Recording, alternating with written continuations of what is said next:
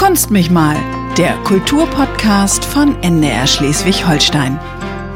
Moin und herzlich willkommen zu einer weiteren Folge von Kunst mich mal. In der letzten Folge war mein Kollege Benedikt Stubendorf ja bei dem neuen Festivalleiter Thomas Heiler zu Gast und wir bleiben thematisch in Lübeck bei den Nordischen Filmtagen. Heute bin ich bei einer Drehbuchautorin, einer Poetry Slammerin, einer Filmemacherin, einer Schauspielerin zu Gast in ihrem Elternhaus. Moin, Hille Norden. Ja, moin, moin. Schön, dass du mich besuchst. Ja, wir sitzen hier im Kinderzimmer deiner Halbschwester, schauen auf die Falkenitz und ein Familienhäuser im Herbstlicht auf die Nachbarschaft. In etwa genau zwei Stunden läuft ein zweiter Dokufilm an Heimat sucht Seele. Es geht um einen syrischen Vater, der nach Deutschland geflüchtet ist und auf seine Familie, seine Frau und die beiden Kinder wartet. Wie bist du auf dieses Thema gekommen? Äh, ja, tatsächlich äh, über einen Nachmittag in der Küche meiner Mutter. Ich ähm, war gerade irgendwie nach Kiel gefahren, ähm, um, weiß ich auch nicht, so mit meiner Familie, mit mir selber, mit dem Leben Zeit zu verbringen und hatte eine kleine Kamera im Gepäck, die ich gerade durch so eine kleine Stiftung, der Norbert Janssen Stiftung, äh, die ganz tolle ähm, Arbeit leistet in der Talentförderung, ähm, ähm, bekommen hatte, weil ich irgendwie das Gefühl hatte, es wäre ganz gut, wenn ich nicht nur versuche, Filme zu machen, sondern auch irgendwie grundsätzlich ein bisschen Verständnis von Kameratechnik hatte und hatte mir irgendwie so vorgestellt, dass ich lauschig im Garten mal irgendwie ein Endbaby filme oder ein Vogel oder was weiß ich, ein wehendes Blatt im Wind. Und ähm, tatsächlich stand da aber eben Saher vor mir, der meiner Familie schon länger verbunden ist, weil er ähm, in mein ehemaliges Kinderzimmer gezogen ist, als ich ausgezogen war. Ähm, genau, ich bin aufgewachsen in einem Haushalt bei meiner Mutter, wo ähm, einfach irgendwie viele Leute Platz gefunden haben und ähm, Flüchtlingshilfe war eben äh, auch immer ein Teil unseres gemeinsamen Lebens. Ähm, und ähm, genau, ähm, ich mache mal die Tür zu. Stimmen der Restfamilie klingen durch das Haus. Genau. Äh, richtig, und ähm, genau, und Isaiah war ganz aufgeregt. Ähm, Isaiah war ganz aufgeregt, weil äh, seine Familie jetzt, ähm, äh, obwohl viele von uns auch nicht mehr dran geglaubt haben, dass das nach vier Jahren des Wartens passiert, äh, kommen sollte. Und zwar schon ziemlich bald. Und ähm, da hatte ich mich irgendwie in, also fast schon in so einer Pflicht gesehen, irgendwie das jetzt erstmal festzuhalten. Mhm. Ohne genau zu wissen, worauf das hinausläuft, weil mir aber klar war, egal was jetzt passiert, es wird auf jeden Fall spannend und aus meiner Sicht auch eine Geschichte, die ähm, äh, erzählenswert ist die ich vielleicht mitteilen möchte. Und nun war ich gerade da, also habe ich gedacht, dann mache ich jetzt halt die Kamera mal an ähm, und äh, musste auch erstmal rausfinden, wie ich sie äh, überhaupt anmache und ähm, Genau, habe praktisch äh, direkt an Zaya meine Kameratechnik ausprobiert und wer den Film ähm, sieht, der sieht nicht nur ähm, irgendwie vier Leute, die die Deutschland kennenlernen, die die deutsche Sprache lernen, sondern auch eine junge Filmemacherin, die ihre Kamera kennenlernt. Ich habe den Film nämlich komplett alleine gedreht ähm, und genau dann erstmal einfach ähm, alles gedreht, was passiert ist. Habe dann einen Förderantrag gestellt. Äh, die Moin Filmförderung hat das Projekt auch unterstützt, genau wie die Landeshauptstadt Kiel, was ja meine Heimatstadt ist, der ich mich sehr verbunden fühle. Und ähm, eigentlich wollte ich auch dann ganz dringend einen Kollegen oder eine Kollegin finden, die für mich dreht. Ähm, habe aber gemerkt, ähm, als ich das Geld dann dafür hatte, dass ähm, gerade der intime Zugang, den ich auch als Freundin dieser Familie und eben auch als Tochter meiner Mutter habe, ähm, wahrscheinlich dann auch äh, den Film am Ende einzigartig macht, weil ich eben so nah und äh, dicht an meine Protagonisten äh, kommen konnte und äh, da eben auch ein einzigartiges Vertrauensverhältnis war und es eben auch immer nur ich und so eine kleine Kamera war, so die hab, der habe ich auch einen Namen gegeben, die hieß dann Molly und es haben sich dann irgendwie über die Dauer des Jahres auch alle dran gewöhnt, dass da halt dann auch immer noch so ein kleiner Kasten äh, mit mir ähm, verbunden ist. Und genau, deswegen hatte ich mich dann dafür entschieden, die Zähne zusammenzubeißen und jetzt einfach mal selber zu drehen. Ja. Das möchte ich aber auch gerne nicht nochmal machen. Das kann ich mir vorstellen, äh, weil man dann doch abgelenkt ist mit der Technik. Ne? Andererseits schafft nur das die Intimität, wie du schon sagtest. Ne? Mhm. Dass kein Team dabei ist, kein Tonmann, kein Kameramann oder Kamerafrau. Und es möglich ist, dann vielleicht auch intimere äh, Atmosphären zu gestalten oder mitzunehmen. Beim Doku-Film ist es ja eher das Mitnehmen von Atmosphären. Genau, vor allen Dingen, weil ähm, der Film ja, also ich, ich spreche nun gar kein Arabisch und ähm, Saher ähm, sprach auch, als ich ihn kennengelernt habe, fließend Deutsch. Seine Familie, die neu angekommen ist, sprach natürlich kein einziges Wort.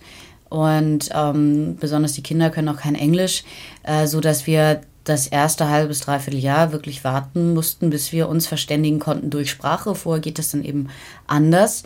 Und dadurch habe ich aber auch viele Gespräche mitgefilmt, wo ich ähm, durch ja, Raumstimmungsveränderungen oder einfach so Blicke, die ausgetauscht wurden und ne, so ähm, das Gefühl hatte, ich mache jetzt mal an äh, und konnte aber auch nicht mit meinen Protagonisten mich vorher abstimmen, was Situationen sind, die ich filmen sollte und welche nicht. Mhm. Und deswegen einen Deal mit denen gemacht, dass ich gesagt habe, hey, das Material bleibt jetzt bei mir. Wenn ich mir, äh, wenn ich einen, äh, mir einen Cutter suche, dann stelle ich euch den vor und ihr könnt prüfen, äh, ob ihr auch wollt, dass dieser Mensch diesen intimen Einblick in euer Leben bekommt, weil ich brauche irgendwann jemanden, der mir mal sagt, worüber ihr geredet habt. Ja. Und die Release-Forms äh, unterzeichnen wir erst nach Rohschnittabnahme. Okay. Das war natürlich auch mein Risiko, aber ähm, dass ich da getragen habe, es hätte ja auch sein können, dass äh, dann alle sagen, das ist äh, uns viel zu nah, viel zu dicht an uns dran. Das, das darfst du nicht veröffentlichen oder was weiß ich, das ist nicht passiert. Mhm. Ähm, da hatte ich aber auch nie einen Zweifel dran, dass wir da am Ende einen Film herstellen, hinter dem auch alle stehen können, so.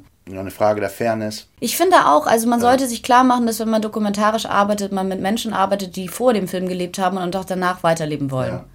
Und äh, praktisch deren Integrität ist äh, wichtiger als äh, mein Film. Das ist mir sehr wichtig in meiner Arbeit. Ja. Und letztlich hätte ich die Release-Forms am Anfang unterzeichnen und danach sitzen alle da im Schnittraum und weinen, weil sie sagen, du hast uns gedemütigt. Äh, dann könnte ich zwar legal den Film veröffentlichen, aber das würde ich doch auch nicht tun. Mhm. Also ich finde, man hat schon sehr viel Verantwortung, wenn man so viel Vertrauen geschenkt bekommt, dass Leute bereit sind, sich, wenn man dokumentarisch arbeitet, kriegt man das Geschenk, dass Menschen einem erlauben, Anteil zu nehmen an der eigenen Weltsicht, an den Gefühlen und vor allen Dingen an den eigenen Gedanken, die sie ähm, ja im Nachhinein auch nicht wieder widerrufen können. Also sie können zwar irgendwie zum Kinozuschauer gehen und sagen, ach du Mensch, mittlerweile sehe ich das ja ein bisschen anders, aber das erreicht dann nur noch einzelne Personen. Und ich kann beliebig lange immer wieder abspulen, was bestimmte Menschen zu einer bestimmten Zeit in ihrem Leben aus guten Gründen dachten. Mhm. Und das ist ein großes Vertrauen, das einem da geschenkt wird. Und ich glaube, das sollte man sich jeden Tag, wenn man dreht oder schneidet, äh, klar machen. Es ist dein zweiter Dokufilm nach den Kello-Brüdern. So gesehen ist jetzt der Angang ein anderer. Also die Genese ist ja schon recht ungewöhnlich. Ich kaufe mir eine Kamera und dann lege ich los. Ja, äh, genau. Also das war für die ersten zwei Wochen sicherlich so, dass hm. ich dann einfach gesagt habe, okay, also jetzt, äh, jetzt filme ich erstmal ja. so, ne?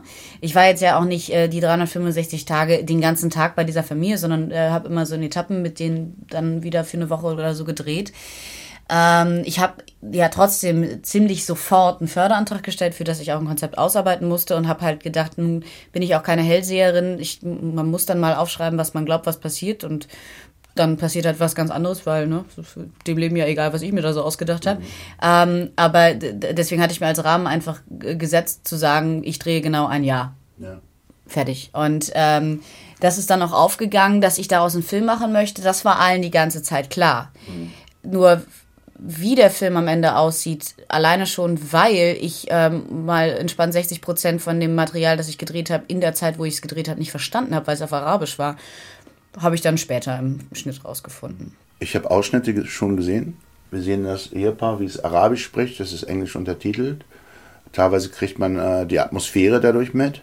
Vielleicht äh, spiele ich jetzt einfach mal ein, ein, kurzes Stück aus dem Film ein, damit die Zuhörer auch ein Verständnis für die Atmosphäre bekommen. بس هلا يعني بال 2020 انت في عندك شيء طموح معين باتجاه معين مثلا غير انه موضوع انك انت ترجع صحتك بتعرفي يعني ممكن اني ازور سوريا بس اكيد صعب vergiss es vergiss es انسي انسي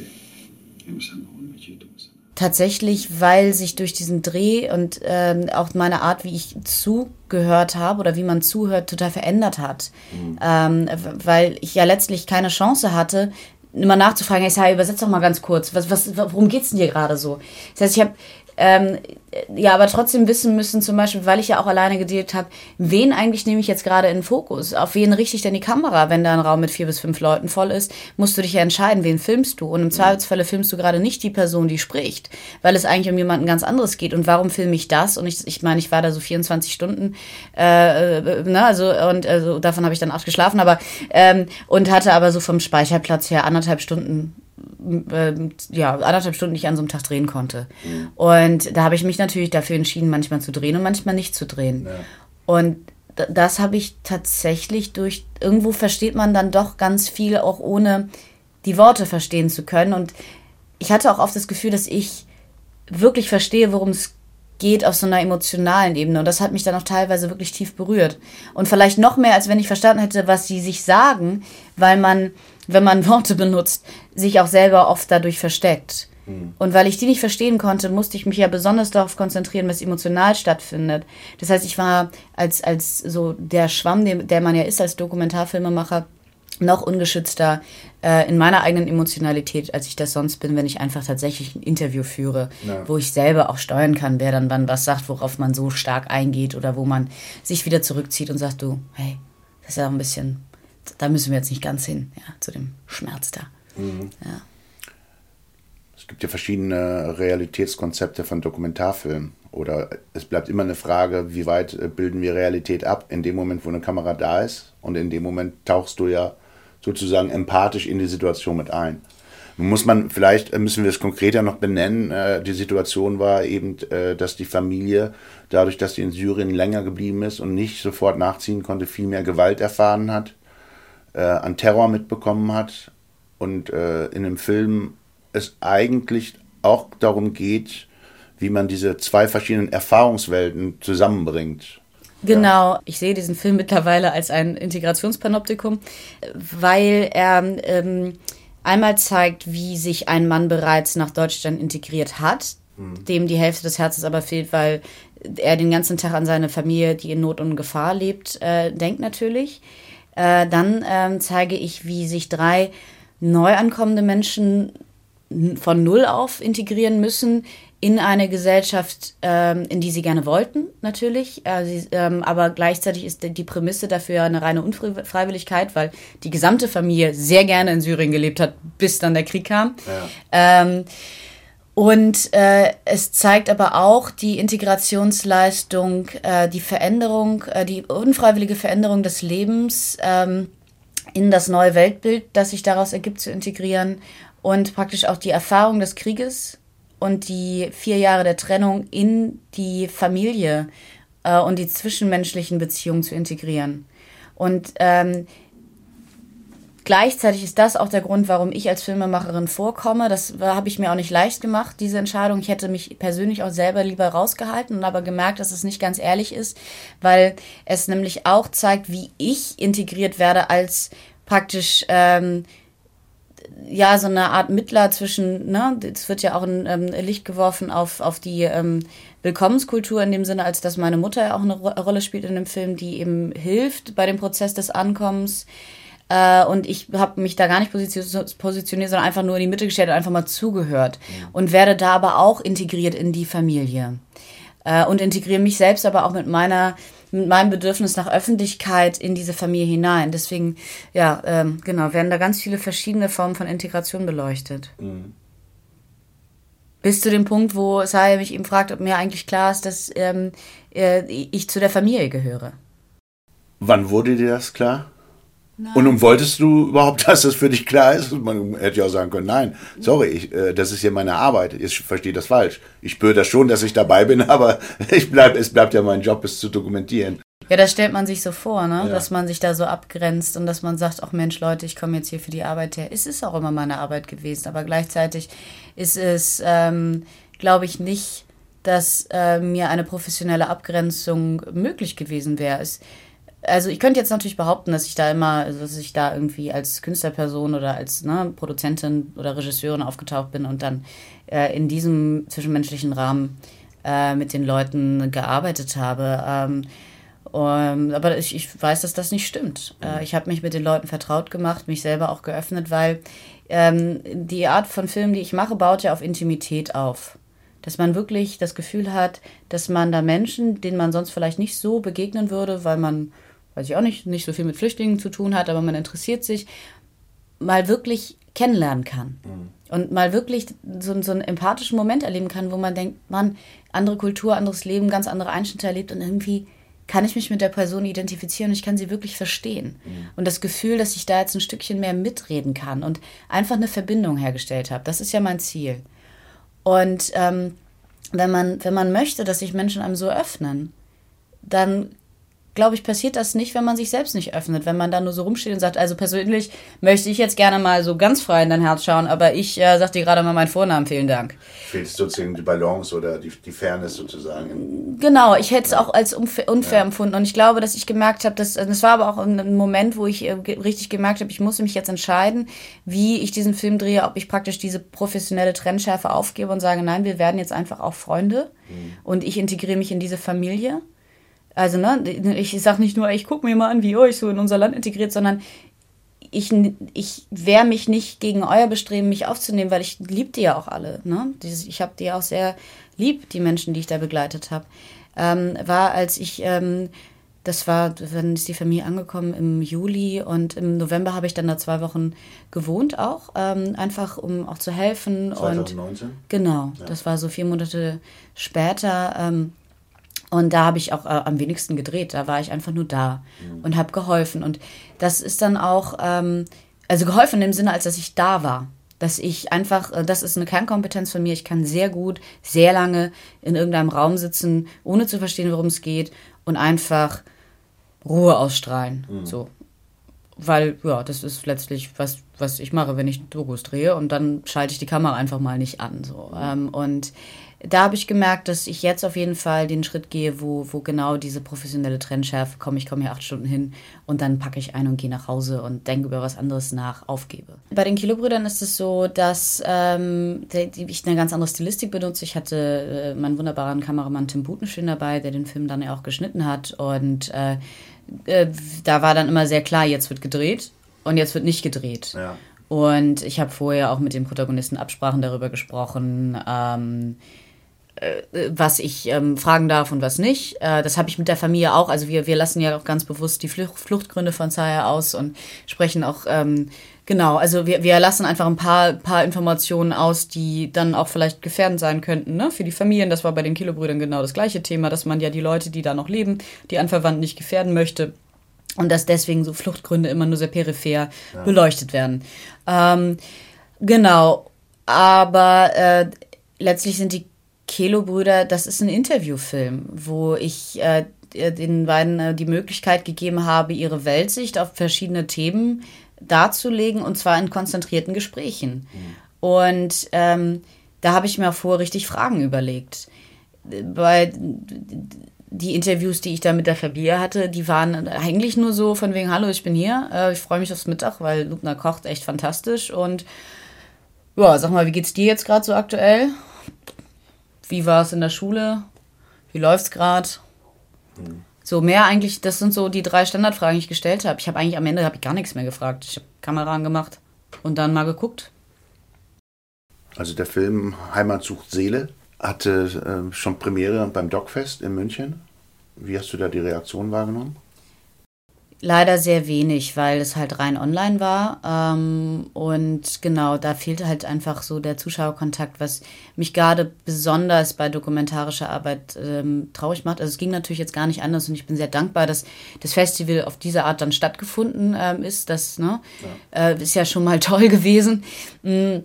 Aber für mich ist halt ein Dokumentarfilm insbesondere nicht fertig dadurch, dass der Film fertiggestellt ist, sondern dadurch, dass er angeschaut wird weil letztlich geht es ja darum, dass ich aus dem Leben ein Erlebnis isoliere, dass ich zu einer Geschichte mache, die äh, ich für erzählenswert halte, um sie hörbar zu machen. Aber du kannst halt so viel erzählen, wie du willst. Wenn dir keiner zuhört, hast du am Ende des Tages eigentlich nichts gesagt. Mhm. Und ähm, deswegen merke ich gerade, wie wohltuend das ist, dass ich endlich in Kontakt mit dem Publikum kommen kann. Und äh, wir waren jetzt gerade mit dem Film auch auf dem Filmfest Emden, wo wir ähm, den Norderneier Engel ähm, gewonnen haben, was ein Integrationspreis ist der verliehen wird von Christian Wulff. Und äh, da waren äh, drei Publikumsscreenings und jedes Mal wunderschöne Diskussionen. Und dann passiert genau das, warum man es eigentlich macht. Äh, der Zuschauer schaut sich den Film an und ähm, denkt dann drüber nach und stellt eine Frage und hört sich an, was die anderen sagen und es äh, passiert eine Diskussion und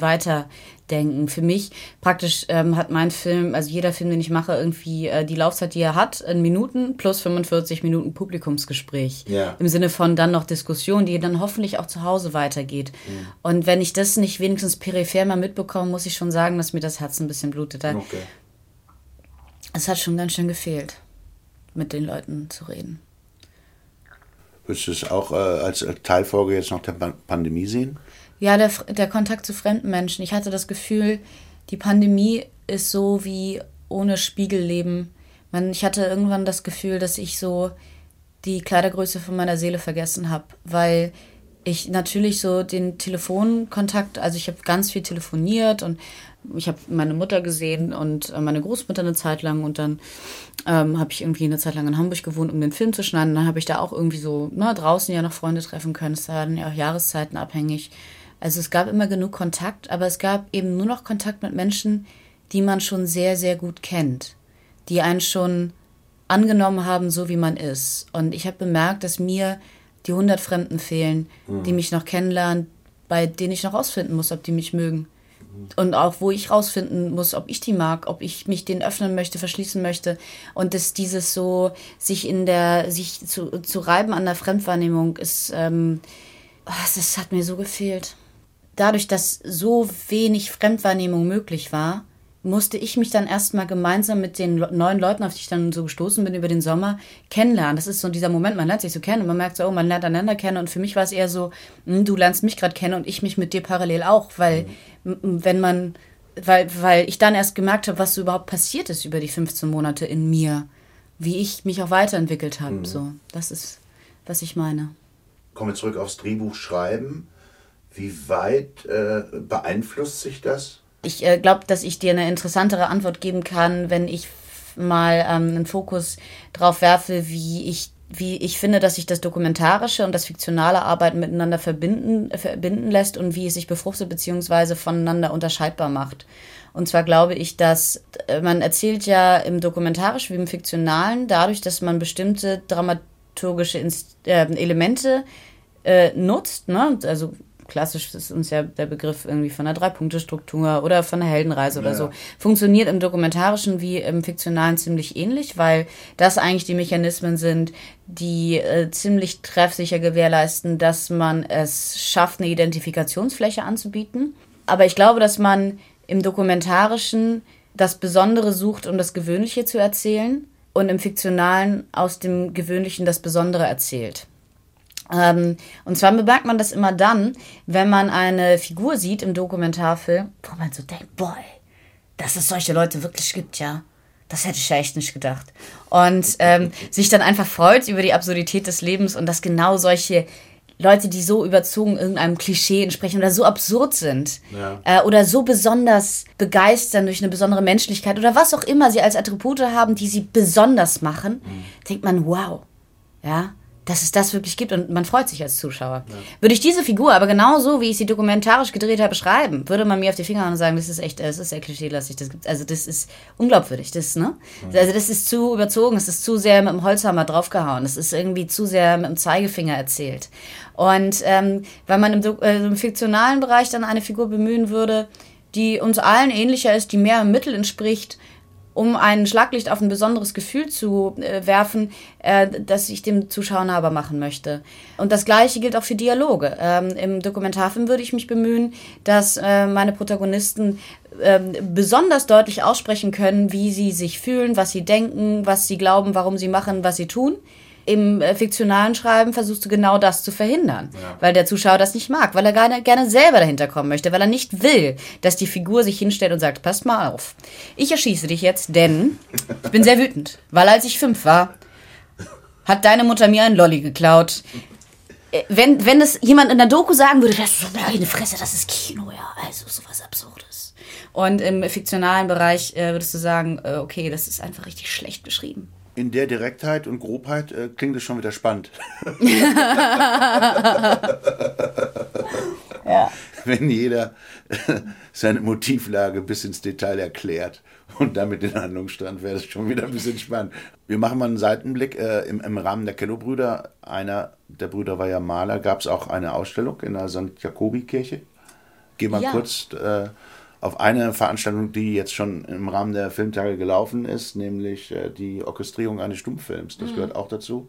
Und meine Kollegin Nele Hüpper, die war bei der Probe dabei.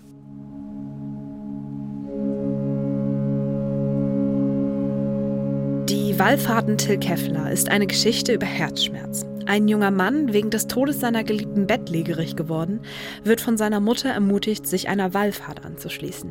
Das tut er, opfert in der Gnadenkapelle der Mutter Gottes ein Herz aus Wachs und wacht am nächsten Morgen nicht mehr auf. Das ist der Film, der in der Jakobikirche auf einer großen Leinwand zu sehen ist. Er ist typisch für seine Zeit, in Sepiafarben gehalten und stumm. Um den Film wie vor 100 Jahren erlebbar zu machen, hat sich Sarah Proske ein ganz besonderes musikalisches Konzept überlegt. Wir haben schon mal von den Orgeln her, können wir ein Surround-Klangerlebnis garantieren. Und es gibt äh, auch noch andere Emporen, auch noch eine Chorempore. Es gibt unter der großen Orgel noch eine Empore, auf die dann auch verschiedene ähm, Instrumentalisten verteilt sind. Und wir nutzen auch den Kirchenraum unten. Da wird ein kleiner Chor singen. Also es wird wirklich von allen Seiten Musik sein. Kontrabass, ein Schlagzeug, eine Solistin und eine durch die Seitenschiffe wandernde Chorscola.